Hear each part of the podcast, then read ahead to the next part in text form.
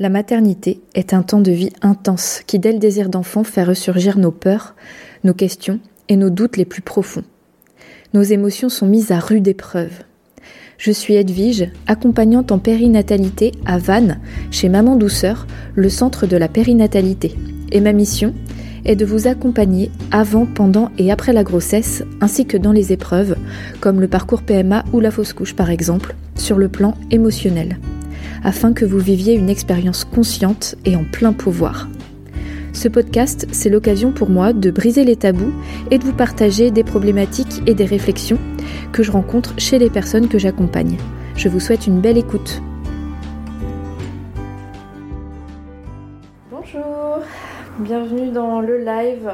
Je vais pas traîner, même si on me rejoint en cours de route, je vais commencer à parler très rapidement, sachant que je vais remettre ce live en IGTV et en podcast. Donc comme ça, pour les personnes qui n'ont pas vu depuis le début, vous pourrez le voir après. Est-ce que vous m'entendez bien? Si vous pouvez juste me dire si vous m'entendez bien. Après. Oui, tout à fait, Charline. Le live sera disponible en IGTV et sur le podcast aussi. Ah super, vous m'entendez bien, c'est génial. Donc ouais, vous pourrez réécouter toute l'intégralité de ce que je vais dire là directement sur le podcast. Donc voilà, super, bon bah vous m'entendez bien, c'est parfait. Donc aujourd'hui, comme convenu, je viens vous parler de ma reconversion pour être accompagnante en périnatalité. Donc c'est un métier qui est encore peu connu et qui attire beaucoup de monde. En fait, je reçois des demandes régulièrement pour savoir comment j'ai fait pour faire ce métier là en gros, et pour en vivre, en tout cas voilà pourquoi et comment j'ai fait. Donc je vais venir tout vous expliquer avec grand plaisir. Je vais vous donner un petit peu une explication vraiment personnelle, hein, c'est mon parcours et il n'y a pas de parcours type, surtout c'est très important de savoir ça, pour passer de salarié lambda, on va dire, à accompagnante en périnatalité et d'être sur le chemin d'en faire vraiment le métier de mes rêves. Voilà, donc alors je vois Chachou Doudou que tu me demandes quelle formation j'ai fait. Bah, je vais tout expliquer, je vais vraiment expliquer tout le cheminement, en tout cas en ce qui m'incombe, en ce qui me concerne. Là je vous parle depuis mon cabinet, j'ai pas eu le temps de ranger la table. Voilà, je viens de terminer un rendez-vous, j'ai un peu de mal avec la gestion du temps, donc voilà, bon, bref. J'ai amené un petit cahier où j'ai noté un petit peu la trame de ce que je vais vous dire, donc si je regarde un peu sur le côté vous saurez pourquoi. Donc déjà je vais commencer par me présenter un peu mieux pour les personnes qui me connaissent un peu moins. Moi je suis Edwige, j'habite dans le Morbihan, je suis bretonne de souche, j'ai toujours habité ici. J'ai 3 filles qui ont 1 an et demi, 6 ans et 11 ans. Et j'ai 30 ans. Voilà, donc mon profil type, voilà ma carte d'identité. Et je suis en couple avec Jérémy depuis 10 ans bientôt, dans quelques jours. Mon parcours, j'ai fait un bac L, alors j'étais un peu une tête en fait, j'ai eu mon bac mention très bien, je suis plutôt une intello en fait, hein. Si on me catégorise, je fais partie de ces personnes-là, qui aiment s'enrichir, mais j'ai jamais voulu faire de très grandes études, donc après mon bac, j'ai fait un BTS, et un peu par défaut, pour être un peu avec les copines, puis j'aimais bien les langues, j'ai fait un BTS tourisme, hein, faut dire les choses, j'ai pas été très poussée pour faire de longues études. C'est pas un modèle que j'avais autour de moi en tout cas de faire des grandes études, et puis j'avais pas de vocation à faire quelque chose qui me plaisait absolument, mais tout me plaisait en fait à peu près, donc voilà j'ai fait un truc plus pour continuer à être sur ma lignée de choses que j'aimais bien mais sans trop savoir ce que j'allais en faire après. Donc j'ai fait un BTS bac plus 2 que j'ai réussi, et à ce moment-là j'ai eu ma première fille, donc en fait au bout de la première année j'ai appris que j'étais enceinte, et la maternité est quelque chose qui m'a appelée dès très jeune. En fait j'avais 20 ans donc j'étais vraiment très jeune, mais ça a été un choix et totalement assumé, vraiment j'ai toujours assumé tout ce que j'ai fait, donc c'était vraiment pas un accident, c'était vraiment voulu. Et donc j'ai eu ma petite Loéva en plein dans la 2e année. Donc j'ai découvert la maternité très tôt, et c'est important de le savoir quand même, ça a teinté mon expérience de vie très très tôt. Et suite à mon BTS, j'ai fait une licence en tourisme, donc voilà, toujours dans cette lignée-là, envie de continuer sur cette voie-là.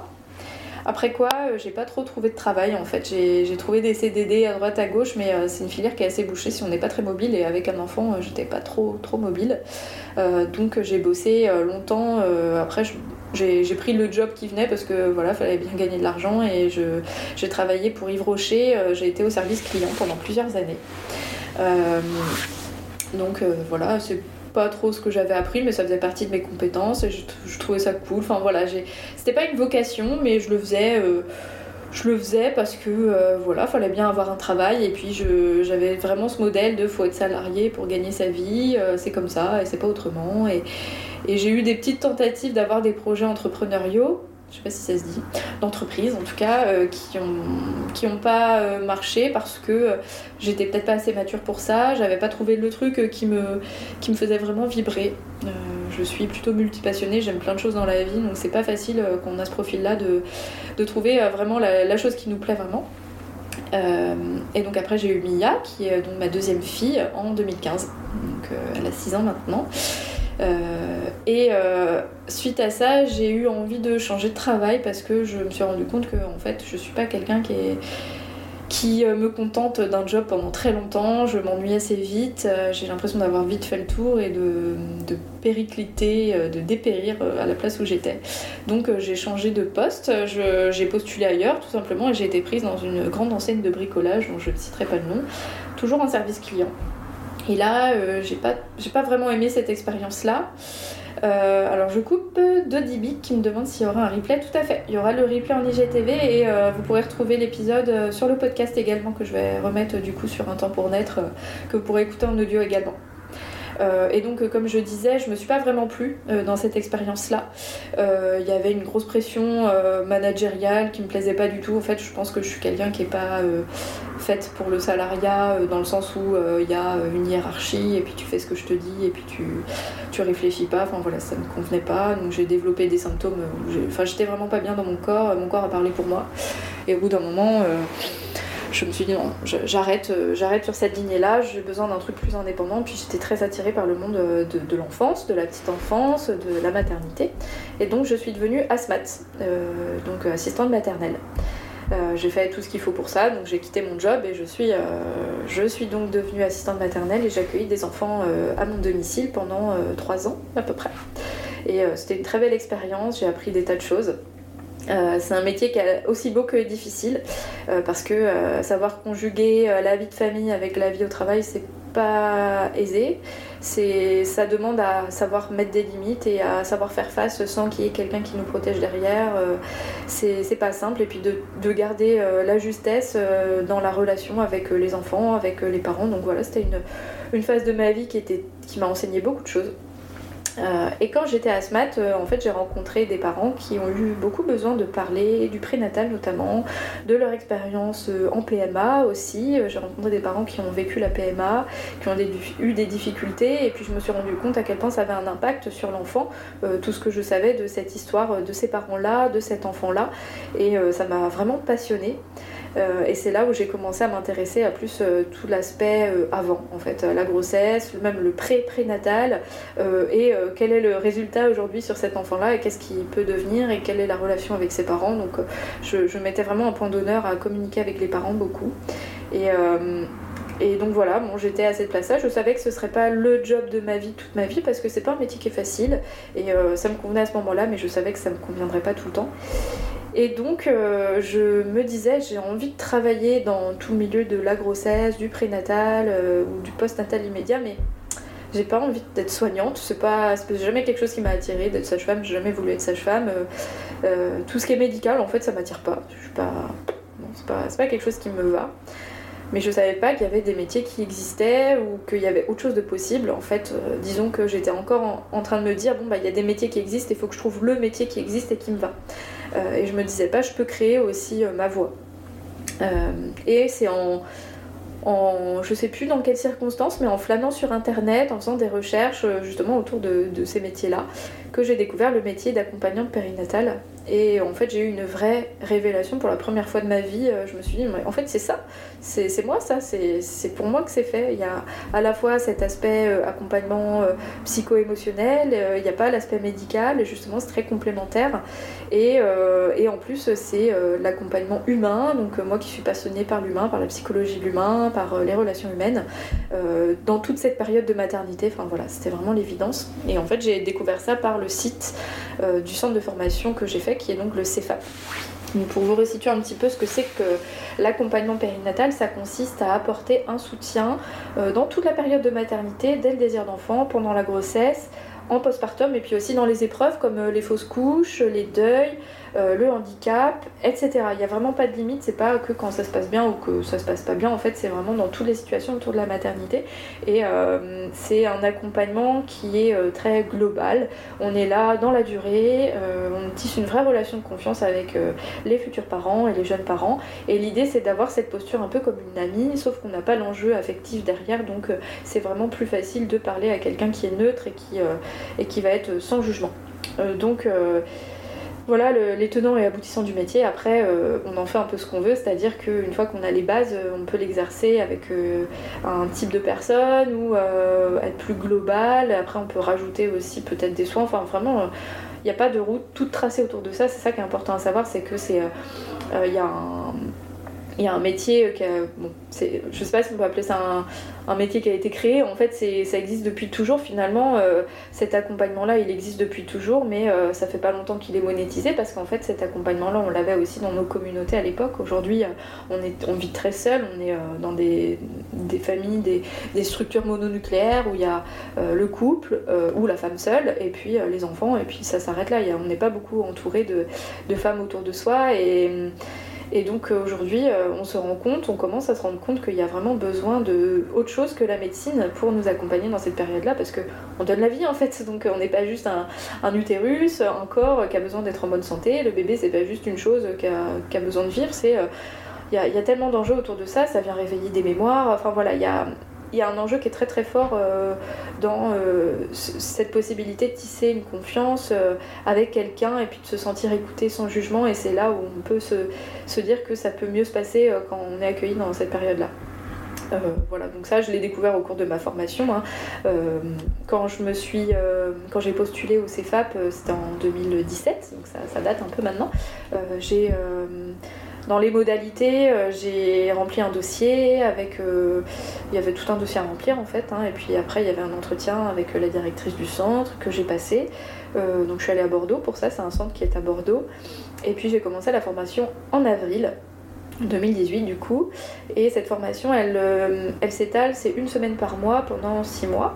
Et après il y a toute une partie pratique à réaliser pour être certifiée. Donc ça, c'est un centre de formation parmi d'autres. Il y a d'autres centres de formation qui existent. Pour les voir, moi je vous recommande d'aller sur le groupe Facebook qui s'appelle Listing Formation Périnatale, et là vous allez avoir un panel des centres de formation qui existent, même si en 2018 il n'y en avait pas beaucoup, hein, et d'ailleurs je connaissais que celui-là, j'ai même pas eu connaissance d'autres centres de formation. Donc voilà, moi c'est pour ça que j'ai fait cette formation-là. Tout bêtement en fait, j'ai passé les entretiens, j'ai été prise, et puis je savais pas qu'il y avait d'autres sortes de formations qui faisaient ça. Hop, excusez-moi, j'ai eu un petit bug sur mon téléphone, j'avais un appel, bref. Voilà pourquoi j'ai fait le Cefap. Donc vous pouvez aller voir sur internet ce que c'est, hein, si ça vous intéresse. Donc j'ai appris vraiment tout le socle de connaissances autour de la périnatalité, même s'il y a des choses que je savais déjà en tant que maman, je savais qu'une infime partie de ce que je sais aujourd'hui. J'ai compris l'histoire aussi de nos grossesses, de la prise en charge de l'accouchement, de la médicalisation. On a été formés par des sages-femmes, des psychologues, des assistantes sociales, des consultantes en lactation, naturopathes, enfin on a eu un panel de 14 professionnels différents dans cette formation, et c'est vrai que du coup ça m'a apporté un socle de connaissances qui est assez riche et assez solide sur plein de sujets, et pour ça je trouve que ce centre de formation est top. J'ai aussi, et c'est le plus important à mon sens, appris la posture d'écoutante. Et ça, c'est quelque chose que j'ai vraiment appris parce qu'on croit qu'on sait écouter et en fait, on ne sait pas. On ne sait pas vraiment écouter et ça demande à se former autour de ça. C'est-à-dire qu'on peut avoir plein de connaissances dans la périnatalité. À mon sens, si on n'a pas fait ce travail d'apprentissage de savoir écouter quelqu'un, vraiment, non pas pour répondre à ce qu'il dit, mais pour vraiment comprendre ce qu'il vit, ça n'a pas du tout la même coloration et c'est vraiment ça que j'ai appris le plus au Cefap. Alors je prends la question de bébé et maman. Alors, et lors de ta formation en parallèle, comment as-tu fait avec les enfants ? Alors la gestion du quotidien, je vais vous l'expliquer, ça c'était d'ailleurs, ça faisait partie des questions qu'on m'a posées, donc c'est très pertinent, merci. En fait, c'était pas facile parce qu'effectivement il fallait que je m'absente une semaine par mois pour aller à 5 heures de chez moi. Donc c'était pas simple, j'avais une petite fille à ce moment-là, Mia elle avait 3 ans, donc elle était petite, et puis ma plus grande avait 7-8 ans, donc c'était pas facile, mais en fait je me suis pas demandé est-ce que je vais le faire, je me suis demandé comment je vais faire. Et ça a tout changé, c'est-à-dire que je me suis pas mis l'option de pas le faire. Je le ferai. De toute façon, peu importe comment ça se passerait, je le ferai. Et ça a été déterminant parce que si j'avais pas réfléchi comme ça, je l'aurais jamais fait parce que non, c'était pas facile. Je vais pas mentir, je vais pas dire que ça s'est passé comme sur des roulettes. Donc c'était une logistique. Après, je conçois que j'ai un conjoint qui est très très présent, qui c'est un homme d'intérieur, c'est vraiment un homme qui s'investit à part égale avec moi au quotidien depuis toujours. Et du coup il m'a beaucoup épaulée, en fait c'est lui qui a géré le quotidien sur les semaines où il était seul avec les enfants, mais on s'est beaucoup fait aider, des grands-mères, des voisines, on a créé notre communauté autour de nous pour qu'il soit pas tout seul parce que bah, il bosse et puis il a des horaires pas faciles, donc on a trouvé des solutions, mais voilà, c'était pas une option de pas le faire. Déjà je trouve que la manière dont on réfléchit va avoir un impact capital. Je vois Chachou Doudou qui dit qu'il y a aussi le groupe Doula, les différentes formations d'accompagnement à la naissance. Bah écoute, je connaissais pas ce groupe-là. Est-ce que c'est sur Facebook ? Est-ce que tu peux nous dire si c'est... Ah oui, devenir doula. Ouais, si ça c'est sur Facebook, ouais ça me parle. Il y a ce groupe Facebook-là qui existe et qui est assez intéressant, là où on peut poser pas mal de questions. Là c'est plus sur le métier de doula. Et donc je vais vous expliquer après, à mon sens, la différence entre mon métier et celui des doulas. Mais oui, c'est hyper important et intéressant. Merci Chachou Doudou pour cette référence-là. Et donc par rapport au quotidien, donc ouais, c'était une logistique qui n'était pas si facile que ça, fallait trouver des personnes pour quand mon conjoint était absent et qu'il n'y avait pas de garderie ou d'école à ce moment-là, mais ça s'est fait. Le plus dur à mon sens c'était aussi de financer et puis d'organiser le surplace parce que à ce moment-là j'avais pas beaucoup de moyens financiers, enfin voilà, on avait ce qu'il fallait pour vivre correctement, mais pas de là à payer une formation qui me coûtait 3 000 euros, et puis le surplace aussi qui coûte de l'argent, c'est-à-dire il y a le coût de la formation, mais il y a aussi le coût du transport, le coût de l'hébergement, le coût des repas, des parkings, et tout y quanti, donc voilà, c'est quand même un coût.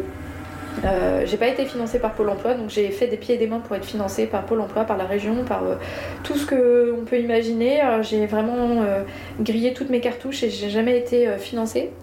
Je précise qu'il y a des Pôles emploi qui financent certains dossiers, ça dépend des régions, ça dépend de votre conseiller, faut être honnête, et puis ça dépend de votre, de qui vous êtes, votre parcours, donc ça se peut d'être financé pour faire une formation d'accompagnement.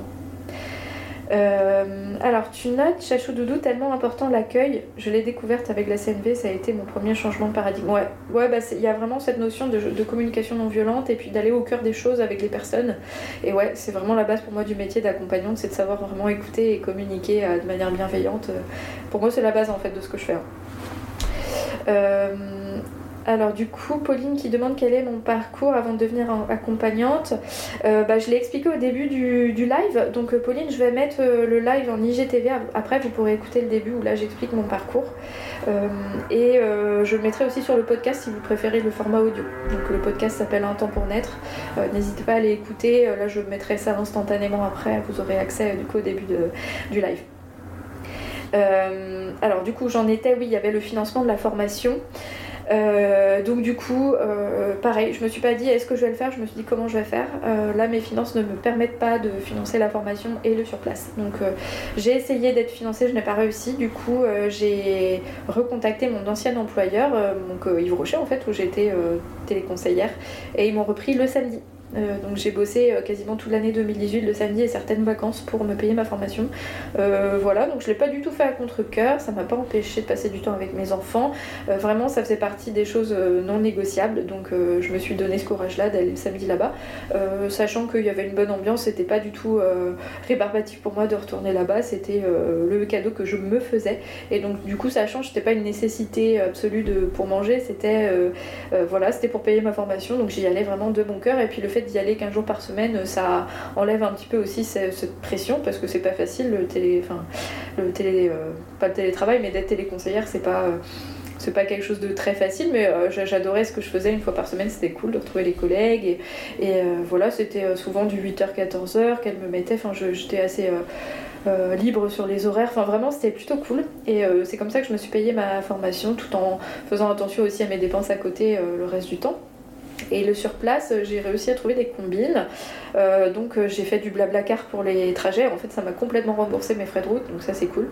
Et donc je prenais des passagers avec moi, et le surplace, bah, j'ai été gracieusement hébergée, c'était trop cool d'ailleurs, par une amie qui habitait à Bordeaux, donc je l'ai contactée, puis elle m'a hébergée gracieusement pendant 3 semaines, du coup, parce que c'était 6 semaines la formation, donc j'ai été 3 semaines chez elle et 3 semaines chez une fille qui était au Cefap avec moi, qui était de Bordeaux, donc du coup j'ai squatté 3 semaines chez elle, c'était vraiment génial, on a passé des super moments, j'ai essayé de me faire toute petite et en même temps on révisait ensemble le soir, c'était vraiment super, j'ai passé des super semaines à Bordeaux, mes enfants me manquaient, mais c'était tellement enrichissant que je savais que j'étais à ma place, et quand on sait qu'on est à sa place, en fait tout passe. Vraiment, même s'il y a des concessions à faire, même si c'est pas facile, bah, en fait les enfants aussi ils ont compris quoi, que vraiment c'était important pour moi, que ça faisait partie de mon épanouissement, et elles se sont très bien adaptées. Et puis et par rapport au travail aussi, oui, vous m'aviez demandé comment j'ai fait pour me libérer ces semaines-là, parce que je continuais à travailler, hein, je n'étais pas en arrêt.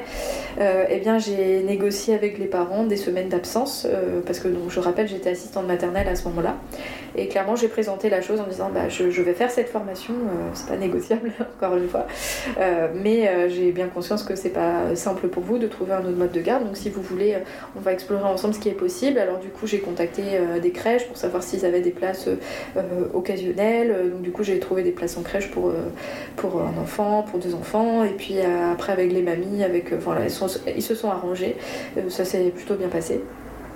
Et donc sur ces semaines-là, j'étais pas payée non plus, donc du coup voilà, c'était tout ce budget-là qu'il fallait étudier, mais à partir du moment où je savais que j'allais le faire, j'ai enlevé tout ce côté émotionnel autour de l'argent, je me suis dit bon, je le fais de toute façon, donc comment on va faire pour que ça passe? Et c'est passé, ça s'est fait. Donc voilà comment j'ai géré le quotidien à ce moment-là. Ensuite, j'ai passé les examens, l'examen théorique en janvier, que j'ai obtenu haut la main.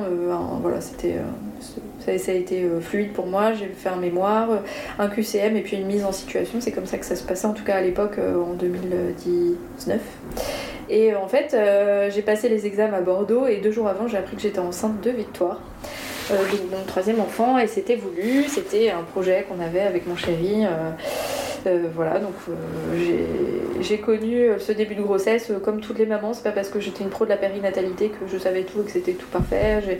Pendant un moment, j'ai même oublié que j'étais enceinte parce que j'étais tellement à fond dans tous ces examens que j'ai pas investi ma grossesse dès le début. Et en fait, il faut savoir que mon grand-père est décédé en décembre 2018 et c'était vraiment ma principale figure d'attachement. C'était une des personnes les plus importantes de ma vie. Et je l'ai accompagné dans sa fin de vie pendant 6 mois. Il était à l'hôpital, il avait fait un AVC en fait, et il était sur une voie de rémission. Et donc du coup en fait il est décédé alors qu'on s'y attendait pas vraiment. Et ça a été un coup de choc, enfin c'était un choc émotionnel qu'il a fallu accueillir comme il se doit. Puis il y a eu les fêtes de Noël, il y a eu voilà, des fêtes de famille, il y a eu c'était pas la sépulture, en fait mon grand-père a fait don de son corps à la science, et ça je l'ai appris quand il est décédé, enfin voilà, c'est des choses aussi qu'il faut intégrer. Et donc on a fait une cérémonie en sa mémoire, et puis en fait j'étais déjà enceinte à ce moment-là mais je le savais pas, donc tout ça a teinté mon expérience de début de grossesse et de fin de formation, enfin voilà, il y a eu plein d'événements qui sont entremêlés à ce moment-là. Il faut dire que la formation que j'ai faite au Cefap m'a permis d'accueillir ces moments-là bien différemment de comment je les aurais accueillis si j'avais pas fait cette formation. Sur l'accueil de mes émotions, ça a été vraiment très aidant. Et j'ai eu ces moments de colère, de tristesse qui appartiennent au deuil, mais je l'ai plutôt très bien vécu alors que c'était mon grand-père, c'était toute ma vie et enfin, je changerai jamais de discours là-dessus. C'était vraiment quelqu'un de très important et ça l'est toujours.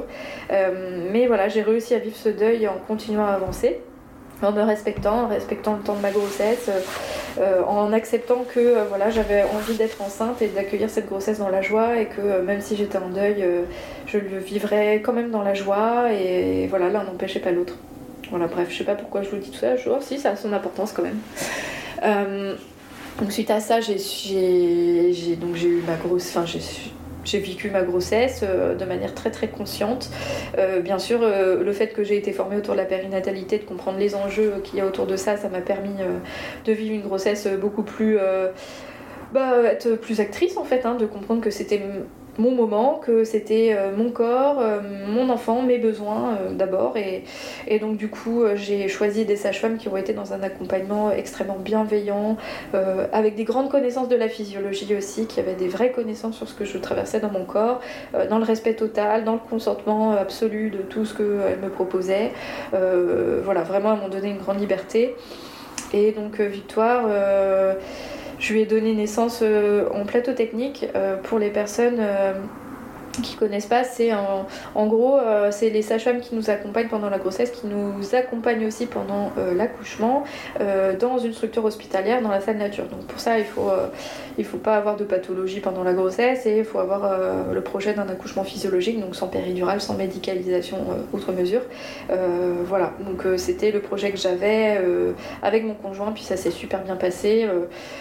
J'étais vraiment pleinement dans ma bulle d'ocytocine en fin de grossesse, où je me suis recentrée sur mes propres besoins et puis sur ma puissance, et donc j'ai accouché en 1h30. Le plus dur, ça a été le trajet en fait, hein, pour aller de la maison au plateau technique, parce que concrètement, c'est à 45 minutes de la maison, on n'a pas beaucoup d'options autant de chez soi, c'est encore compliqué d'accoucher comme on veut, où on veut, et voilà, c'était vraiment le truc le plus compliqué, le trajet, mais bon, on en garde un très bon souvenir, et puis Victoire allait bien, j'allais bien, et puis voilà, on a été accueillis avec cette sage-femme. Voilà, j'étais certainement à 10 cm en fait quand on est arrivé même dans la voiture, je devais être à la fin de mon accouchement en fait, hein, et elle est arrivée, elle était toute calme, elle nous a accueillis vraiment hyper sereine, et puis elle a laissé les choses se faire, et puis ça s'est fait, et puis on est rentré chez nous le lendemain, enfin voilà, c'était juste parfait. Mais ça m'a pas empêché d'avoir un putain de baby blues quand même, de culpabiliser, parce que si, parce que ça, voilà, c'est comme ça. Et ça fait partie du processus, c'est simplement que j'en avais conscience, je savais que j'étais pas seule à vivre ça, et ça m'a encore confortée sur le chemin que j'avais envie de prendre autour de la maternité. Suite à ça, je me suis inscrite aussi en formation de massage.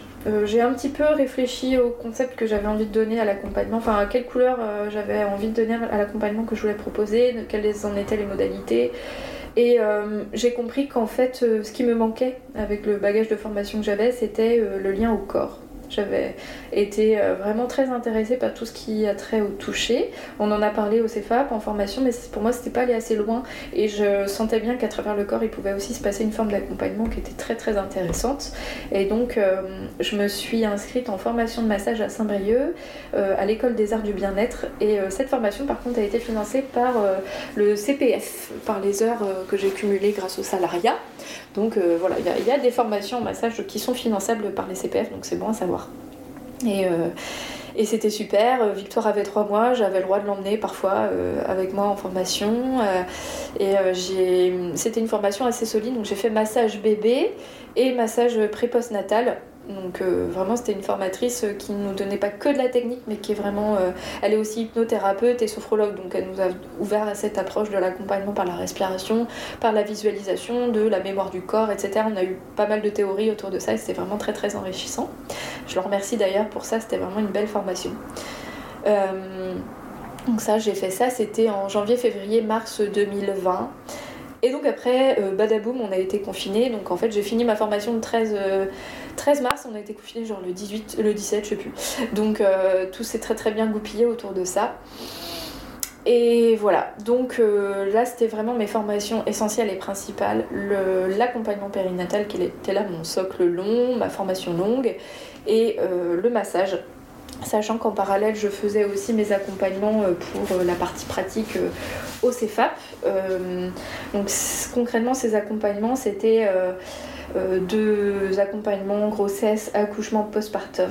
Donc j'ai fait tout l'accompagnement des grossesses qui ont commencé en janvier 2020 parce que je n'ai pas commencé en étant enceinte, hein, j'avais pas envie d'accompagner des personnes en ayant moi-même besoin d'être accompagnée. Je savais que j'aurais pas la posture juste, j'avais besoin de me recentrer sur moi, j'avais pas envie de m'intéresser aux grossesses des autres, j'avais besoin de m'intéresser à moi. Voilà, c'était, on peut dire que c'est égoïste, non, moi je pense que c'était juste ce qu'il fallait faire à ce moment-là. On n'a pas 10 millions de grossesses, j'avais envie d'en profiter, j'avais pas envie de me focaliser sur la grossesse des autres personnes, j'aurais pas été à ma place et je savais que ça aurait pas été juste de toute façon, donc ça ne servait à rien. Et donc c'est après que j'ai commencé mes accompagnements et en fait je n'ai pas accompagné les accouchements pour 2 raisons. La première, pour le premier, c'est que la femme que j'ai accompagnée a été elle a eu une césarienne à 7 mois de grossesse, donc évidemment hein, on ne rentre pas en salle de césarienne quand on est accompagnante, et en plus c'est tombé en plein pendant le Covid. Et donc pour la deuxième maman, le deuxième couple que j'ai accompagné, là c'était un couple et pas une femme seule, 2 jours avant l'accouchement, en fait j'ai appelé la maternité dans laquelle j'étais censée faire l'accompagnement, avec qui tout était ok au final. J'ai appelé en leur demandant est-ce que c'est toujours ok, parce que ça avait changé de cadre, et en fait la cadre a décidé que non, en lien avec le Covid, en lien avec tout ça, et puis elle avait certainement peut-être pas la même politique. Et donc 2 jours avant l'accouchement, j'ai appris que je n'irais pas les accompagner. Donc ça n'a pas été facile à accepter, c'était un peu même un coup dur. Voilà, donc j'ai été très philosophe en me disant s'il fallait que ça se passe comme ça, c'est que ça devait se passer comme ça. Au final, je savais que ce couple-là était extrêmement bien accompagné parce qu'ils ont mis au monde leur petite fille au même endroit que nous pour Victoire, avec la même sage-femme, donc je savais que ça aurait été parfait comme ça et que j'aurais pas été indispensable. Et d'ailleurs tant mieux, parce que moi j'estime qu'une accompagnante à la naissance n'a pas à être indispensable, sinon c'est qu'on a raté quelque chose. Donc voilà, j'ai fait vite ce deuil, mais du coup je savais que ça compromettait aussi mon accès à la certification. Alors bébé et maman, tu me demandes combien de temps après la naissance de Victoire tu as commencé tes accompagnements. 3 mois après, mais en fait avec le Covid c'était beaucoup à distance, donc c'était pas très contraignant, même si c'était frustrant. J'ai commencé en fait en visio, j'ai fait beaucoup de visio, de coups de téléphone avec cette femme seule et ce couple. Voilà, ça m'a pas coûté parce que j'étais à la maison et puis j'avais plus mon travail de toute façon d'assistante maternelle, je l'ai pas repris après. Donc voilà, j'ai commencé assez tôt au final quand on y pense, mais c'était voilà, tout ça c'était en conscience et c'était ok pour moi. Et j'ai commencé à voir du coup les personnes à partir du déconfinement. Donc je disais que j'ai pas pu accompagner les naissances, et donc du coup ça a compromis ma certification. Mais petit à petit, en fait, je me suis détachée de cette volonté de me faire certifier par ce centre de formation pour diverses raisons dont je pourrais aborder plus tard, mais parce que ce sera un peu long. Mais disons qu'il y a une politique autour de ce centre de formation qui ne me convient pas, et être certifiée, au final, je me suis rendu compte que ça allait peut-être pas m'ouvrir plus de portes que ça allait m'enfermer. Donc, j'ai pas cherché à faire d'autres accompagnements à la naissance. Je pourrais, parce que j'ai des connaissances aujourd'hui, j'ai un bon réseau de sages-femmes, notamment de sages-femmes qui font de l'accompagnement à domicile, avec qui je pourrais accompagner des accouchements, mais en fait je ne le souhaite pas pour l'instant. Je ne souhaite pas me faire certifier, j'ai ma certification théorique, mais j'ai pas envie d'adhérer en fait à la certification définitive qui me demande de signer un code de déontologie qui ne me convient pas. Voilà. Sachant que le métier d'accompagnante au final il n'est pas réglementé, moi j'ai ma conscience pour moi, j'ai fait toutes les formations qui me semblent importantes et je continue de me former, et il me semble que j'ai la posture juste auprès des personnes qui ont besoin d'être accompagnées, auquel cas si je sens que j'ai une carence quelque part, j'y remédie en me formant ailleurs. Enfin voilà, il n'y a pas de... Pour moi tout est ok, donc il me manquait juste cette légitimité intérieure, et pour moi, ce qui parle, c'est comment se sentent les gens avec moi, ce qu'ils en disent, ce qu'ils en pensent, est-ce qu'ils parlent de moi, est-ce qu'ils se sentent mieux, est-ce que je leur suis utile. Et visiblement oui, donc voilà, pour moi c'est ok quoi. Et Et du coup, suite à ma formation plus ces accompagnements-là, je me suis aussi formée à la réflexologie plantaire, qui pour moi était une nouvelle opportunité d'accompagner par du soin. Donc il y a à la fois la dimension psycho-émotionnelle dans la relation, dans la discussion tout simplement. Il y a le massage qui va permettre de libérer le corps d'une manière ou d'une autre. Donc je peux vous parler un petit peu du massage que je fais. Et la réflexologie plantaire va venir libérer sur le plan énergétique. Donc on a vraiment un trio de méthodes d'accompagnement qui est assez intéressant. À cela, j'ai complété avec une formation en Rebozo, qui est un rituel qui va venir aider la personne à fermer un cycle pour en ouvrir un nouveau. Donc j'utilise la technique du Rebozo et puis le concept en fait, du Rebozo dans mes accompagnements. Comme je le disais aussi, j'ai été formée à la visualisation, à la respiration. Tout ça, c'est des petits outils que j'ai dans ma trousse et qui permettent d'accompagner les personnes sur leur chemin dans le but de leur apporter un mieux-être et de les accueillir tels qu'ils sont, telles qu'elles sont. Et déjà ça permet vraiment de dégonfler cette marmite émotionnelle. En fait, plus on se sent entendu, rejoint dans ce qu'on ressent, et plus après les choses se décomptent d'elles-mêmes. Enfin, en tout cas, c'est comme ça que je le vis et que les personnes le vivent quand elles viennent me voir. Voilà. Je précise aussi que je me suis formée avec Karine, la sage-femme, quantique mama. J'ai participé à son séminaire sur la naissance quantique, la naissance entre science et sacré. C'était une expérience fabuleuse. Donc ça, c'était en septembre 2019. J'étais à 8 mois et demi de grossesse. Voilà, ça c'est tout moi. Et c'était super. En fait, c'était vraiment bien de participer à ce séminaire juste avant de donner naissance à Victoire. Ça m'a tellement renforcée dans ma confiance en moi, dans ma capacité, et en plus les sages-femmes qui m'accompagnaient pour la naissance de Victoire, pour l'histoire, ont fait aussi le séminaire avec Karine, donc 3 semaines avant mon accouchement. Donc c'était juste, tout était parfait quoi. J'ai vraiment eu beaucoup de chance autour de ça.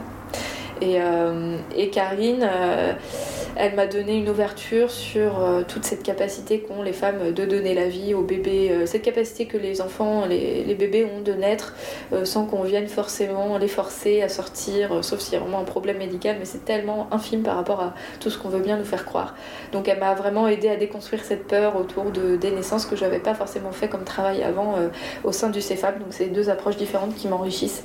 Et ce qui me fait penser aujourd'hui que la certification liée au Cefap ne me convient pas, parce qu'il n'y a pas toute cette approche de capacité, de confiance autour du corps de la femme, enfin pas assez à mon sens, et donc du coup j'avais besoin de laisser libre cours à cette partie-là aussi. Voilà pour l'ensemble de mes formations. Donc après je vais vous parler aussi de la création de mon entreprise. Je pense que ça vous intéresse aussi évidemment, parce qu'il y a l'aspect formation, mais après comment on passe de avoir toutes ces formations, toutes ces connaissances, ces compétences, et en faire son métier, et c'est ça le plus dur en fait, hein, on va pas se le cacher. Pour vous parler un petit peu de ce métier-là, donc là du coup je vais aborder la différence entre accompagnante et doula. J'ai du mal à répondre à cette question, je vous le dis honnêtement, je pense que c'est une question de dialectique, de mots. Qu'est-ce qui se cache derrière ces mots-là ? Moi j'ai jugé que me faire appeler doula c'était pas juste, parce que j'ai pas fait une école de doula. En fait, il y a plein d'écoles de doula, moi j'ai pas fait une école de doula mais d'accompagnante périnatale. Donc j'ai pris aussi les termes qui m'étaient plus inculqués. Voilà, c'était pas du tout au mépris du terme de doula ou quoi que ce soit, c'est simplement que à mon sens ça me va mieux, et c'est aussi par rapport au centre de formation que j'ai choisi, qui ne forment pas au doula. Alors après, les tenants et aboutissants du métier, on y voit ce qu'on veut.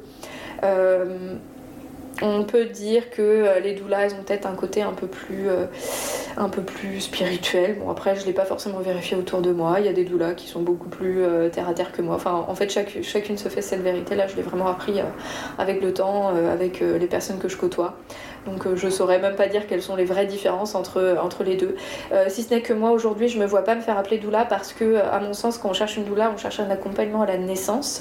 Et pour l'instant, je fais le choix de ne pas faire d'accompagnement à la naissance pour 2 raisons. C'est-à-dire que déjà, avec les conditions actuelles sanitaires, je ne rentre pas en maternité, c'est même pas la peine d'essayer. Enfin voilà, c'est très rare les maternités qui acceptent une accompagnante. Si déjà elles acceptent le papa sans broncher, je trouve ça très bien. Enfin, très bien, ça me paraît tellement logique, mais voilà. Si on dit qu'il y a besoin d'un seul accompagnant, ce sera pas moi, ce sera le papa, ça me semble évident, ou l'accompagne si c'est une femme. Donc voilà, je Je cherche même pas à faire d'accompagnement à la naissance. Pour l'instant, je prends le parti d'outiller au maximum les couples avant. Donc, je fais des séances axées sur l'accouchement, comprendre ce qui se passe dans le corps, mais aussi dans le cerveau d'une femme qui accouche. Et dans ce qui se passe aussi pour un bébé qui naît, au niveau hormonal, quels sont les besoins essentiels d'une femme qui accouche, d'un bébé qui naît et d'un conjoint aussi qui assiste à tout ça, comment en faire pour qu'il accompagne au mieux et qu'il puisse préserver la bulle dont cette femme a besoin pour mettre au monde son bébé sans qu'il y ait d'interférence à l'intérieur de tout ça.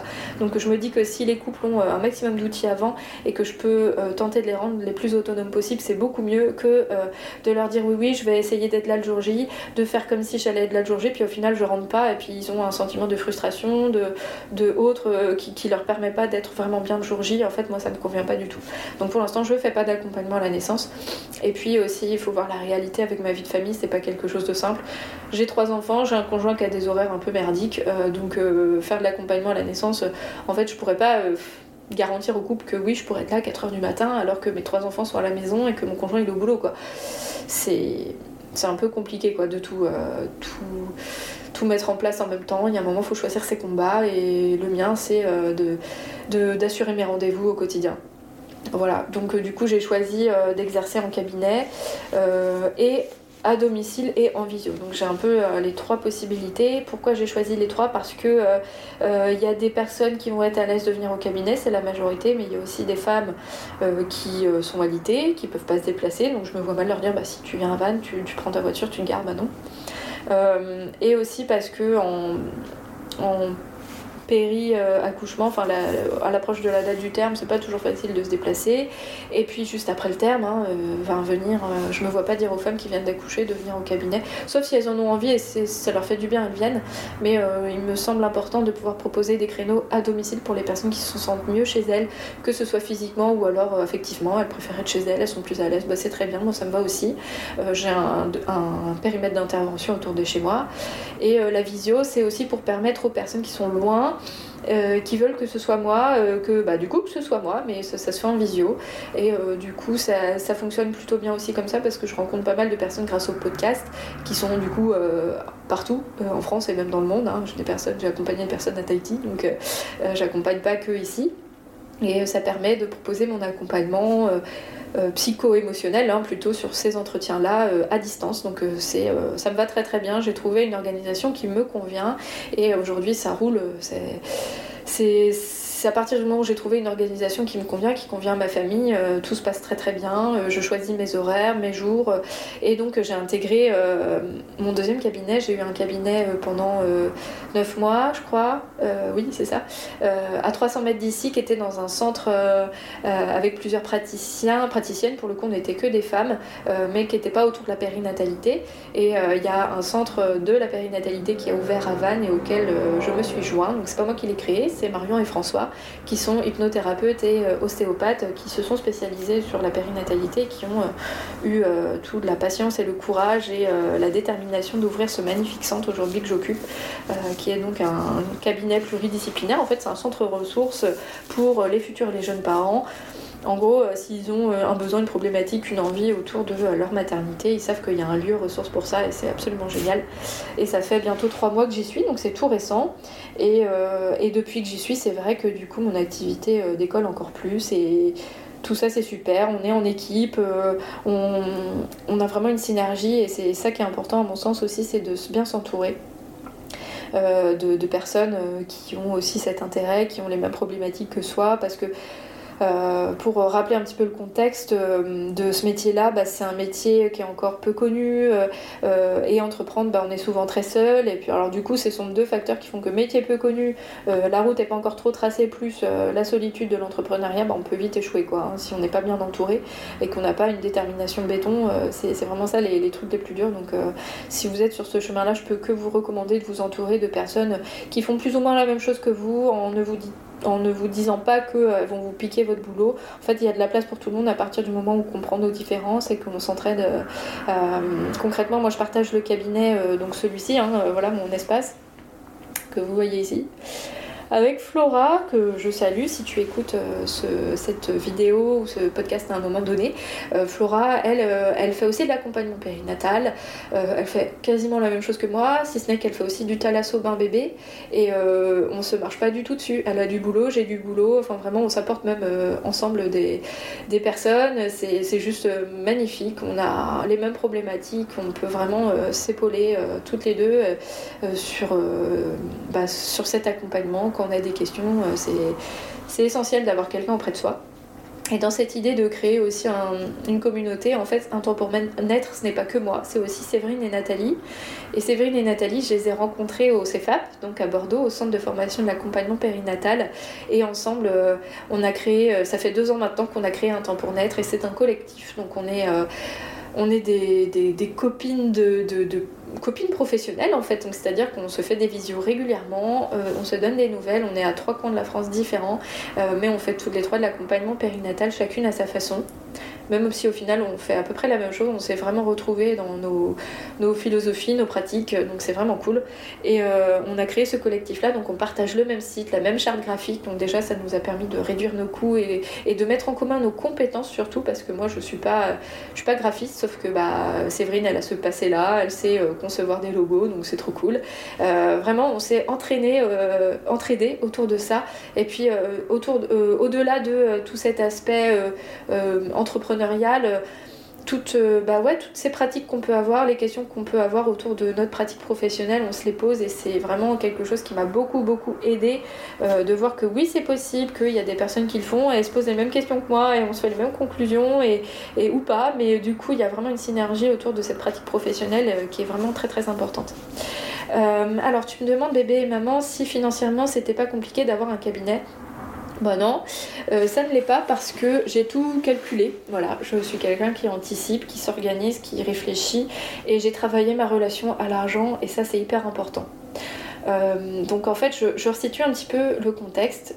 Travailler en tant qu'accompagnante dans la périnatalité, faut être bien conscient que c'est un métier qui existe très peu, que du coup il y a beaucoup de communication à faire, et que quand on devient entrepreneur dans la périnatalité, on devient aussi entrepreneur, et donc ça demande à connaître ce que c'est que l'entrepreneuriat. Donc je me suis formée à l'entrepreneuriat aussi, et pas que à l'accompagnement périnatal, et c'est 50-50 pour moi. J'ai pas passé plus de temps à l'un ou à l'autre, j'ai dispatché les besoins des deux quoi, dans les deux.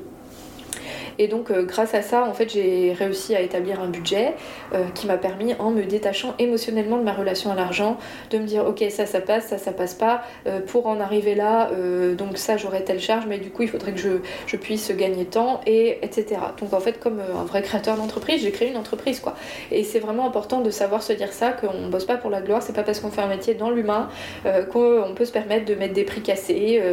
Non, en fait on travaille, et il faut bien qu'on gagne notre croûte, qu'on gagne notre pain, qu'on nourrisse nos enfants, qu'on paye notre loyer, qu'on paye nos assurances, etc. comme tout le monde.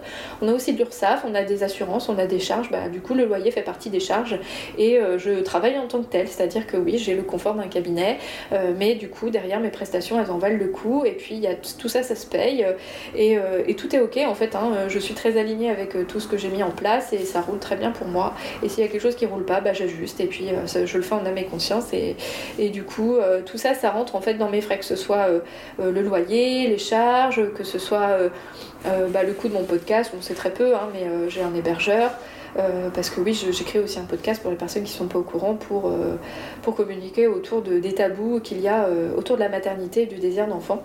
Donc c'est à la fois quelque chose qui m'éclate, j'adore les podcasts, j'adore en écouter, donc j'adore en faire aussi, et c'est une manière aussi de transmettre ma façon de voir les choses, ma philosophie, et que les personnes qui viennent me voir, ce qui est génial c'est qu'elles savent à quoi s'attendre avec moi, c'est comme si elles me connaissaient déjà un peu, et on va très très loin du coup dans les entretiens, et c'est vraiment génial.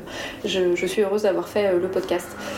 Donc pour en revenir aux charges, il y a les assurances, il y a l'URSSAF, hein, qui prend à peu près 25%, donc voilà, faut prendre tout ça en compte pour voir si c'est viable, et puis tout ça, ça se travaille, c'est pas quelque chose qui sort de ma botte magique.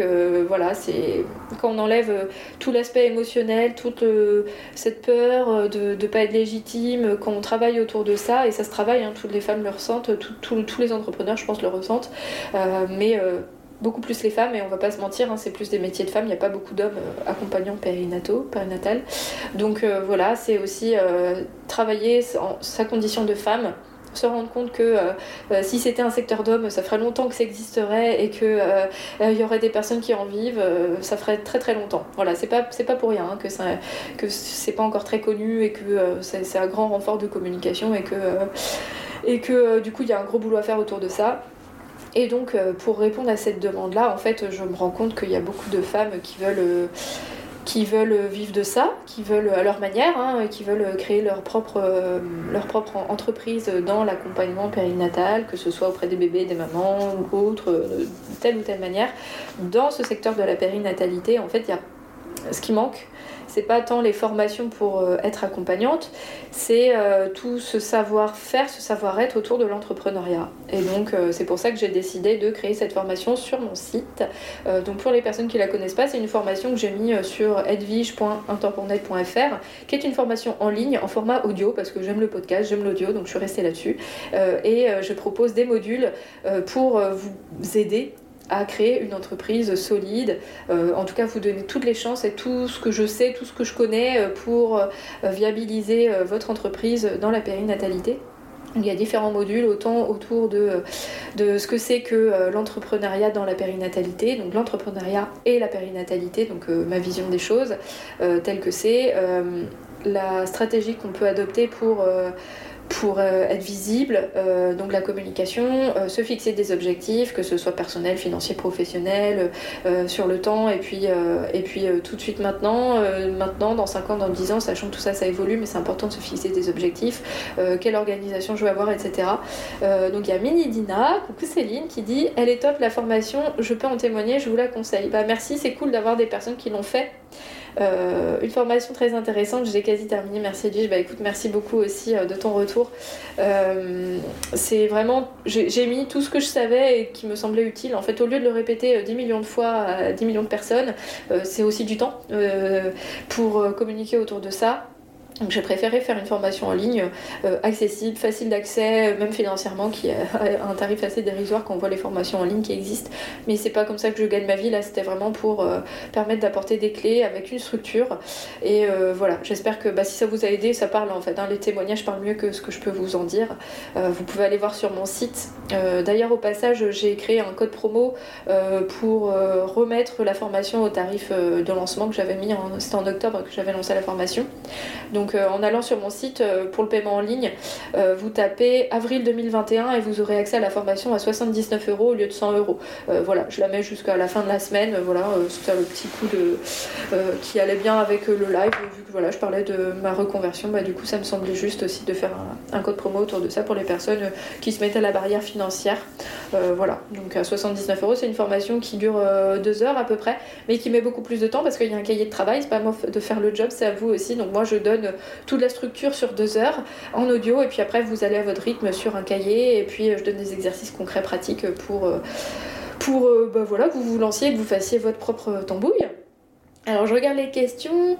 Bonjour Edwige, existe-t-il des formations d'accompagnement en Bretagne à distance ? Alors en Bretagne, je crois pas que ça existe, mais j'ai pas envie de te dire de bêtises. À distance, oui, tu as, à ma connaissance, je crois qu'il y en a d'autres, la formation Mère et Monde au Québec, qui se fait à distance. Donc tu tapes sur Google Mère et Monde et tu vas voir un centre de formation de consultante en périnatalité. Voilà, donc je crois que c'est une formation qui est solide, j'ai des connaissances qui l'ont faite et qui se sentent tout à fait ok pour exercer. Donc voilà, tu peux aller voir sur Mère et Monde et je crois qu'il y a d'autres centres de formation qui voient le jour. J'ai en tête le nom de Envol et Matrescence, qui est un nouveau centre de formation qui est plus dans l'est de la France, mais je me demande s'il ne faut pas en ligne aussi. Je veux pas te dire de bêtises, vraiment je veux pas dire n'importe quoi. Si tu peux regarder sur Google Envol et Matrescence, savoir s'ils ont des modules en ligne. Mais je pense que ça va exploser, ça va voir le jour parce qu'il y a de plus en plus de personnes qui voient que c'est possible. Et puis du coup ça en vient à parler du besoin autour des personnes, parce que si on crée une entreprise, il faut qu'il y ait un besoin derrière, sinon on n'en vit pas, c'est élémentaire, c'est comme ça, c'est un business, enfin oui, créer une entreprise c'est un business, il faut poser les mots, il faut dire les choses, je vis pas d'amour et d'eau fraîche, donc voilà, je vais vous parler maintenant de tout ça. Ce qui a été important pour moi et déterminant, c'est de déterminer quel était le besoin des personnes qui allaient venir me voir. Ok, moi j'ai envie de travailler dans la périnatalité, mais si personne n'a besoin de moi, eh ben, tout le monde s'en fout et personne ne va venir me voir. Donc, clairement, c'est important que les personnes sachent que j'existe et que je réponds à un de leurs besoins ou plusieurs de leurs besoins. Pour moi, la base, elle est là. Donc tout ça, j'en parle dans ma formation, mais bien sûr, je vais vous en parler un petit peu aujourd'hui. Comment ça s'est structuré pour moi? Je me suis mise à la place des personnes qui sont dans la situation de l'arrivée d'un enfant, qui sont en projet bébé, qui sont dans cette période-là, et j'ai essayé de comprendre de quoi ils avaient besoin. Donc le fait de l'avoir vécu, bien sûr, ça m'a aidée, parce que je me suis replongée dans mes propres besoins, et évidemment, c'est très aidant. Donc je me suis rendu compte que c'était des personnes qui avaient besoin d'être écoutées, sans jugement, d'être accueillies, qui n'avait pas besoin de conseils forcément parce qu'on passe notre temps à nous donner des conseils, mais en fait on n'est pas rejoint dans ce qu'on ressent vraiment, et c'est des personnes qui ont besoin d'être rejointes dans ce qu'elles ressentent et qu'on leur donne des outils mais vraiment qui leur ressemblent à elles, et non pas parce que la voisine elle a fait comme si. En fait, ça nous éloigne de ce qu'on est vraiment, et il n'y a pas de mode d'emploi quoi, il n'y a pas de mode d'emploi tout fait, et c'est vraiment ça que je transmets aux personnes qui viennent me voir. Donc moi j'ai pas de promesse parce que en fait c'est les personnes qui font le job pour elles, on n'est pas là dans un truc marketing, voilà, c'est pas, moi je fais pas du marketing avec une promesse de vente ou des trucs comme ça. En fait, c'est ça qui est délicat, c'est un travail humain. Moi je fais pas des choses à la place des gens, c'est les gens qui font pour eux, et s'ils estiment qu'ils ont besoin d'être entendus, d'être écoutés, bah, ils savent qu'ils sont au bon endroit, qu'ils ont besoin d'être accueillis sans jugement, qu'ils sentent que c'est quelque chose qui leur parle, et bien ils sont au bon endroit. À quel stade qu'ils en soient, je sais pas si c'est français ce que je dis, mais peu importe à quelle étape ils en sont dans leur cheminement, ils savent que moi je vais les accueillir sans jugement, qu'ils vont être écoutés, qu'ils vont avoir cet accueil inconditionnel. Et on en manque de cet accueil inconditionnel dans notre vie, partout, tout le temps. Et au final, moi je crois dur comme fer que c'est de ça dont on a besoin, en fait, d'être accueilli tel qu'on est, sans projection de la personne en face, sans projet. Et moi c'est vraiment ça, mon cheval de bataille, c'est vous avez besoin de quelqu'un qui vous écoute sans projet, sans projection, bah venez me voir parce que je pense que je le fais plutôt bien. Voilà, c'est vraiment cet accueil inconditionnel émotionnel. Moi c'est vraiment ça qui fait que les personnes viennent me voir. Et donc j'ai adapté ma communication à ça, c'est-à-dire que je communique pas pour dire il faut que je communique, voilà, pour dire que j'existe et que pour présenter ce que je fais. C'est en fait je vais rejoindre les personnes là où elles en sont, dans ce qu'elles ressentent, et je pars vraiment des exemples des personnes qui cheminent avec moi au cabinet pour dire ok, telle personne elle ressent ça, telle personne aussi, mais en fait il y a plein de gens qui ressentent ça, c'est important d'en parler. Et en fait les personnes qui lisent mes posts et qui se sentent reconnues, se sentent reconnues, et donc du coup c'est là qu'il y a un lien entre elle et moi, tout simplement. Je fais pas la promo tout le temps de ce que je fais, même si bien sûr j'explique ce que je fais, parce que oui, j'ai des prestations, et bien sûr il faut que les personnes sachent ce que je fais pour venir me voir, c'est évident, mais derrière elles ont aussi ce sentiment de reconnaissance, ok, elle peut me comprendre. Et en fait on se sent tellement incompris dans ce qu'on vit que, en tout cas moi c'est quelque chose que j'ai ressenti dans toutes mes grossesses, toutes mes maternités. Il y a des moments où je me suis sentie totalement incomprise, et si je savais qu'il y avait quelqu'un près de moi qui aurait pu juste m'accueillir dans ce que je ressens et me donner les conseils dont j'avais besoin, mais que ceux dont j'avais besoin, et pas une remorque de conseils alors que moi j'en avais besoin que d'un, et ça m'aurait grandement aidée. Vraiment. Donc voilà, moi c'est comme ça que je vois les choses. Déjà j'ai compris ce que je pouvais apporter, à quels besoins je répondais, donc tous ces besoins là on pourrait en parler plus longtemps. Si ça vous intéresse on peut en parler en message privé, ou voilà, si vous faites de la formation bien sûr, je donne accès à un groupe privé aussi, on peut parler tout ça sur Facebook, mais voilà, je reste tout à fait ouverte. Si vous avez des questions par rapport à ça, allez-y avec grand plaisir. Et donc la grande question qui vient aussi, c'est est-ce que j'en vis de mon métier? Alors moi, pour resituer les choses, j'ai créé mon cabinet en juin l'année dernière, donc ça va faire bientôt un an déjà. Et est-ce que j'en vis? Ça dépend des mois. Ouais, je suis en très bonne voie. En vivre, en fait on a tous une définition différente d'en vivre. Moi ce que j'entends par en vivre, c'est avoir un chiffre d'affaires qui me permet de payer mes charges, donc le loyer, tout ce dont je vous ai parlé tout à l'heure, qui me permet de rembourser mes prêts, enfin tout ce qui incombe à ma vie personnelle, et qui me permet de partir en vacances et de mettre un peu de sous de côté, parce que en fait quand on est auto-entrepreneur on n'a pas de retraite, on n'a pas tous ces trucs là, voilà, soit on tombe malade, et tant pis pour ta gueule, tu te débrouilles, hein. Donc voilà, pour moi c'est ça en vie, c'est pas gagner 1500 euros de chiffre d'affaires, ça me suffit pas, parce que avec 1500 euros de chiffre d'affaires tu ne vis pas, hein. Clairement tu te payes pas tes vacances, tu payes pas ton prêt, tes courses et puis ton argent de côté, enfin voilà. Donc en fait il faut bien comprendre que en vivre c'est pas juste avoir assez de rendez-vous pour avoir un salaire. En fait un chiffre d'affaires, un salaire ça n'a rien à voir. Un chiffre d'affaires faut vraiment déduire plein de charges et tout ça en fait c'est c'est ce que je transmets dans la formation. Je permets aussi de voir quelles seront vos dépenses en fonction de votre projet et du coup quand on sait combien on a besoin de gagner par mois, on adapte du coup ses prestations, le tarif aussi, non pas que en fonction de à quel point je me sens toute petite et donc du coup je vais mettre pas cher pour attirer des gens. En fait ça ne marche pas comme ça. Moi mes prix sont pas bas de gamme, ils sont plutôt hauts par rapport à ce qui se fait, mais en fait moi je propose des rendez-vous qui sont longs, très très longs, parce que c'est comme ça que je suis à l'aise et voilà, mes rendez-vous ils durent 2 heures, 3 heures, donc ça se paye évidemment, hein. On n'a pas une consultation de 3/4 d'heure comme une consultation, un accompagnement de 2 heures ou 3 heures. Et en fait, j'ai jamais de questions par rapport à mes prix. C'est parce que c'est le prix juste pour moi. Oh tiens, mon live il s'arrête dans 25 secondes. Je vais le reprendre, je vais le relancer. Hein. Vous vous reconnectez. Je savais pas qu'il y avait une durée sur les lives. Bon, ok, je la prends. Bon bah du coup je relance, ça veut dire que ça doit faire 1 heure que j'y suis. Je relance et puis je termine justement sur ces questions-là de est-ce qu'on a envie et puis les quelques questions qu'on m'a posées. Voilà, j'attends que... ça s'arrête et je le relance tout de suite. Je vous dis à tout de suite, merci de me remettre. Coucou. Je découvre ce truc de durée de live. Je savais pas qu'il y avait une durée. Quand j'en fais le soir, j'ai pas de durée. Bon, c'est peut-être la journée, je sais pas comment ça marche. Mais du coup, crotte de bouse, je vais pas pouvoir le mettre en IGTV. C'est un peu dommage, mais bon. En tout cas, dans le podcast, mon fidèle compagnon, mon logiciel de podcast enregistre tout, donc vous pourrez quand même retrouver l'intégralité de ce live du coup en audio, donc c'est cool.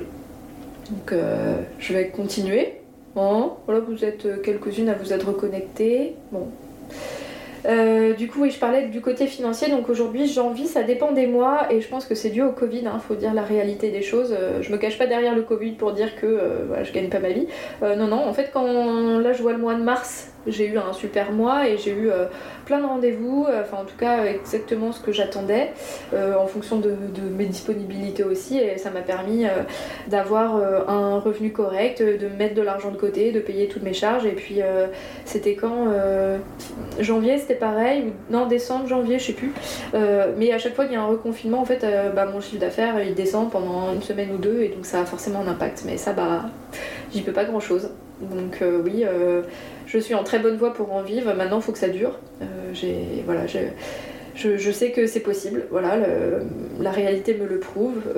Faut dire que je mets beaucoup d'énergie aussi à communiquer, mais comme je suis à ma place et que je fais les choses vraiment avec passion et que je mets l'énergie là où je sens qu'elle est juste, je ne m'oblige pas à faire des posts tous les jours, je ne m'oblige pas à communiquer quand j'ai pas envie de communiquer, parce que voilà, j'ai 3 enfants, j'ai tout adapté en fonction aussi de mes contraintes personnelles, et du coup quand je suis avec les personnes que j'accompagne, je suis avec les personnes que j'accompagne, donc en fait je suis dans mon travail à 200%, et quand j'y suis plus, et voilà, je reste disponible, mais je donne un délai de 24 heures pour répondre aux questions aussi, parce que j'ai ma vie de famille, et ça c'est comme ça, j'ai choisi d'avoir des enfants, et j'adapte ma vie avec ça. Donc concrètement comment ça se passe, moi je bosse 4 jours par semaine, donc j'ai 2 jours au cabinet et 2 jours soit pour le domicile, soit pour les visios, ou même pour enrichir le podcast et créer du contenu, et puis bosser sur mon entreprise pour rencontrer du monde, enfin voilà, tout ça prend du temps. Et ça j'en ai bien conscience que c'est pas juste des rendez-vous, c'est plein d'autres tâches en fait, hein, d'être entrepreneuse. Et donc voilà, j'ai adapté mon quotidien à ça, j'ai adapté le nombre de rendez-vous disponibles pour ça, donc mon agenda se remplit assez vite parce que mes rendez-vous, comme je vous le disais, ils sont longs.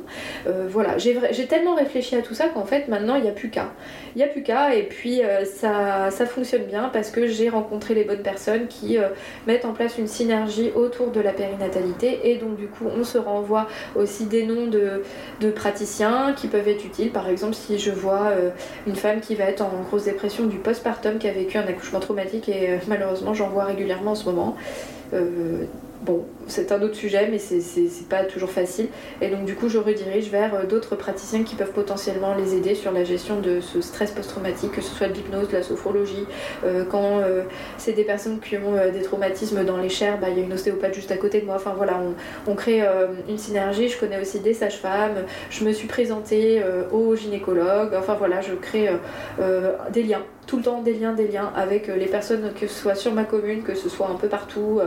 Dès que je sais que ça peut être utile pour les personnes que j'accompagne et pour la mission que j'ai d'accompagnante, j'y vais, et puis c'est toujours riche en fait. Ça m'apporte toujours, que ce soit des associations, d'autres accompagnantes, tout ça, ça s'enrichit tout le temps, et je suis tout le temps dans cette synergie-là. Je m'accorde aussi des pauses, donc j'ai plus de repos qu'avant, parce que c'est un métier, faut savoir le dire, c'est pas parce que c'est un métier passion que c'est facile. Accueillir le vécu des gens dans leur trauma, dans leur passé difficile de viol, d'inceste, de violence, d'accouchement traumatique, c'est dur. Enfin c'est dur, c'est pas dur sur le moment parce que j'ai appris à savoir écouter, mais il faut savoir aussi s'écouter, parce que sinon on n'est plus des bonnes accompagnantes. Donc je mets un point d'honneur à savoir m'écouter et à faire attention à moi et à me reposer et à garder du temps pour les autres choses de ma vie, que ce soit la danse, parce que je fais de la danse, que ce soit les enfants, mon conjoint, je fais attention à trouver un équilibre pour justement que ça dure. Donc on en dit ce qu'on en veut, on peut dire que peut-être je sais pas, que mes prix sont trop hauts, ou que j'ai pas assez de créneaux disponibles, que je travaille pas assez, enfin j'en sais rien, peu importe, en fait je m'en fous. Moi je fais les choses exactement comme elles me semblent justes, et en fait ça convient en fait aux personnes que j'accompagne, et puis c'est tout en fait. Les personnes viennent me voir, elles viennent vers moi, et si elles viennent vers moi c'est qu'elles savent comment ça se passe, et du coup je suis pleinement avec ces personnes là, parce que à côté de ça j'ai pas le tracas de savoir comment je vais payer le prêt de ma maison, comment etc. Et puis parce que je suis assez reposée, parce que j'ai eu des jours, j'ai mes week-ends avec mes enfants, et donc du coup je viens au travail mais avec un smile pas possible, parce que je suis là où je dois être, et puis mes enfants sont là où ils doivent être, et puis c'est tout en fait. Donc j'ai vraiment fait un travail énorme, un travail sur moi avant de pouvoir en arriver là, et je crois que c'est le plus important au final, c'est avant de réussir en fait à vivre de ça, c'est savoir s'écouter, savoir ce qui est juste pour soi, et ce qui est juste pour moi ne sera pas du tout la même chose pour vous, clairement.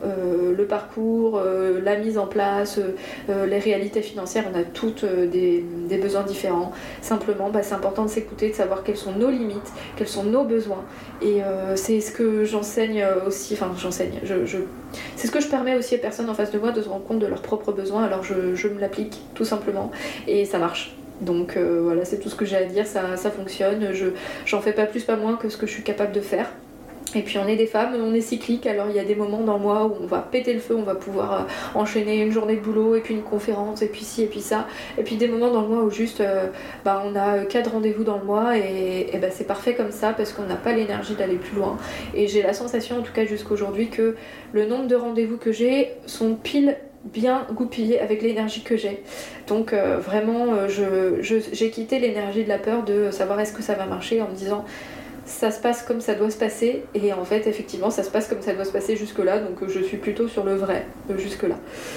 Donc je pense qu'en touchant cette énergie d'abondance et d'alignement, en se disant que s'il faut que ça se passe comme ça pour moi, c'est que ça devait se passer comme ça pour moi, et si je m'attendais pas à ça, pourquoi ça s'est passé comme ça, et en tirer les leçons, et accueillir les émotions comme elles viennent, et se dire que peut-être qu'on le vit comme un échec, mais au final c'est peut-être que ça venait apprendre autre chose derrière, et puis etc.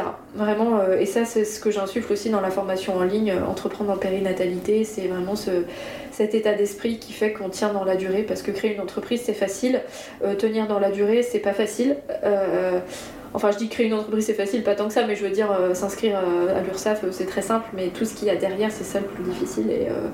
Et quand on a maîtrisé toutes nos peurs, qu'on a mis à plat nos objectifs, au-delà des peurs qu'on peut avoir, qu'on a dépisté peut-être quels seraient nos blocages, comment on peut faire pour les dépasser, au niveau financier, quand on a tout débusqué, ce dont on a besoin, ce qu'on est capable ou pas capable, et du coup qu'on a juste le tir, en fait les choses se font. Donc c'est vraiment je pense un retour positif que je peux vous faire, d'être vraiment au clair avec soi, de comprendre quels sont les besoins des personnes à qui on parle. Pour moi c'est ça l'essentiel, et de mettre en place du coup que ce soit de la communication ou alors des prestations qui sont vraiment en lien avec ce dont les personnes ont besoin et ce qui est juste pour soi. Donc c'est vraiment tout ça que je transmets dans la formation en ligne, hein. Donc je rappelle, si vous regardez sur mon site ou vous cliquez dans la bio, il y a un lien, vous aurez accès à mon site internet avec la formation Entreprendre en périnatalité. Et c'est une formation qui est en ligne, que j'ai mis au profit de toutes les personnes qui veulent bosser dans la périnatalité et créer leur propre job, mais qui ne savent pas trop comment faire, qui sont un peu paumés, qui ne savent pas trop comment communiquer, comment faire pour en vivre, etc. Donc là je donne vraiment toutes les clés qui me semblent intéressantes pour vous aider à créer quelque chose de solide et qui vous permette de tenir dans la durée. Et je répète, j'ai mis un code promo en place qui est avril 2021 pour vous permettre d'avoir accès à la formation à 79 € au lieu de 100 €. Donc c'est déjà vraiment pas cher, hein, 100 €, mais du coup j'ai remis au prix de lancement parce que ça avait bien plu. Donc voilà, si ça vous appelle, bah, c'est le moment du coup de vous l'offrir. Si vous avez des questions par rapport à la formation, vous pouvez me les poser. Sachant que sur le site aussi vous avez tout le programme de la formation et voilà, j'ai à peu près tout détaillé ce que je pouvais apporter dans cette formation là. Donc vous pouvez aller voir si ce serait cohérent pour vous, et puis si vous avez d'autres questions surtout n'hésitez pas. Pour terminer, je regarde si j'avais d'autres questions qu'on m'a posées. Donc la différence entre doula et accompagnante périnatale, bah là j'en ai parlé. La transition avec ma fin de contrat, le lancement de mon entreprise, j'en ai parlé. Les financements, j'en ai parlé. Ah oui, est-ce qu'il y a beaucoup de demandes? Si on m'a demandé est-ce que j'ai beaucoup de demandes d'accompagnement, bah écoutez, oui. J'ai de la demande, enfin beaucoup, je sais pas ce qu'on peut appeler beaucoup, mais oui, je rencontre beaucoup de femmes, et de plus en plus en fait le bouche à oreille commence à fonctionner, c'est aussi comme ça que ça fonctionne, hein. Quand on fait du travail de qualité, bah du coup les personnes sentent que il y a quelque chose qui leur a fait du bien, et donc du coup quand elles ont besoin elles reviennent me voir, ou quand elles ont une copine, une cousine, une voisine, une amie qui est concernée par une fausse couche, par une grossesse, par un projet bébé, par une maternité, elles donnent plus facilement mon nom parce qu'elles savent ce que je fais, et puis etc. Donc oui, il y a une demande, et ce que je trouve vraiment intéressant pour conclure, c'est de dire que en fait j'ai la sensation que le milieu de la périnatalité répond à un vrai besoin, mais qu'on a les femmes et les couples n'ont pas toujours conscience qu'ils ont ce besoin, parce qu'on est dans une société matérialiste où on croit que quand on est enceinte et qu'on va donner la vie, on a juste besoin du médecin ou du gynéco ou de la sage-femme pour voir si tout va bien physiquement, et c'est qu'en fait on a des gros besoins sur le plan émotionnel, et que finalement, quand je viens parler de tout ça, les personnes se rendent compte qu'elles ont ces besoins-là, mais qu'elles n'en avaient pas pris conscience. Ou alors elles en avaient conscience, mais elles s'étaient dit, de toute façon c'est comme ça, toutes les femmes vivent ça, et puis il faut attendre que ça passe, et puis ça finit pas toujours bien, malheureusement. Mais du coup, moi je suis vraiment là pour leur dire, bah oui, je reconnais que c'est difficile, je reconnais qu'il y a des émotions qui peuvent être vraiment compliqué dans tout ce parcours de maternité, et que si on casse pas cette injonction, ah mais c'est merveilleux, tu vas voir, ce sera le plus beau jour de ta vie, ou c'est merveilleux d'avoir des enfants, bah pas toujours. Ça veut pas dire qu'on n'est pas content d'avoir des enfants, ça veut dire que ça vient réveiller chez nous parfois des traumas, même des blocages, des schémas, comment on a été élevé, qu'est-ce que ça veut dire pour nous d'être mère, qu'est-ce que ça veut dire du coup dans mon schéma familial, etc.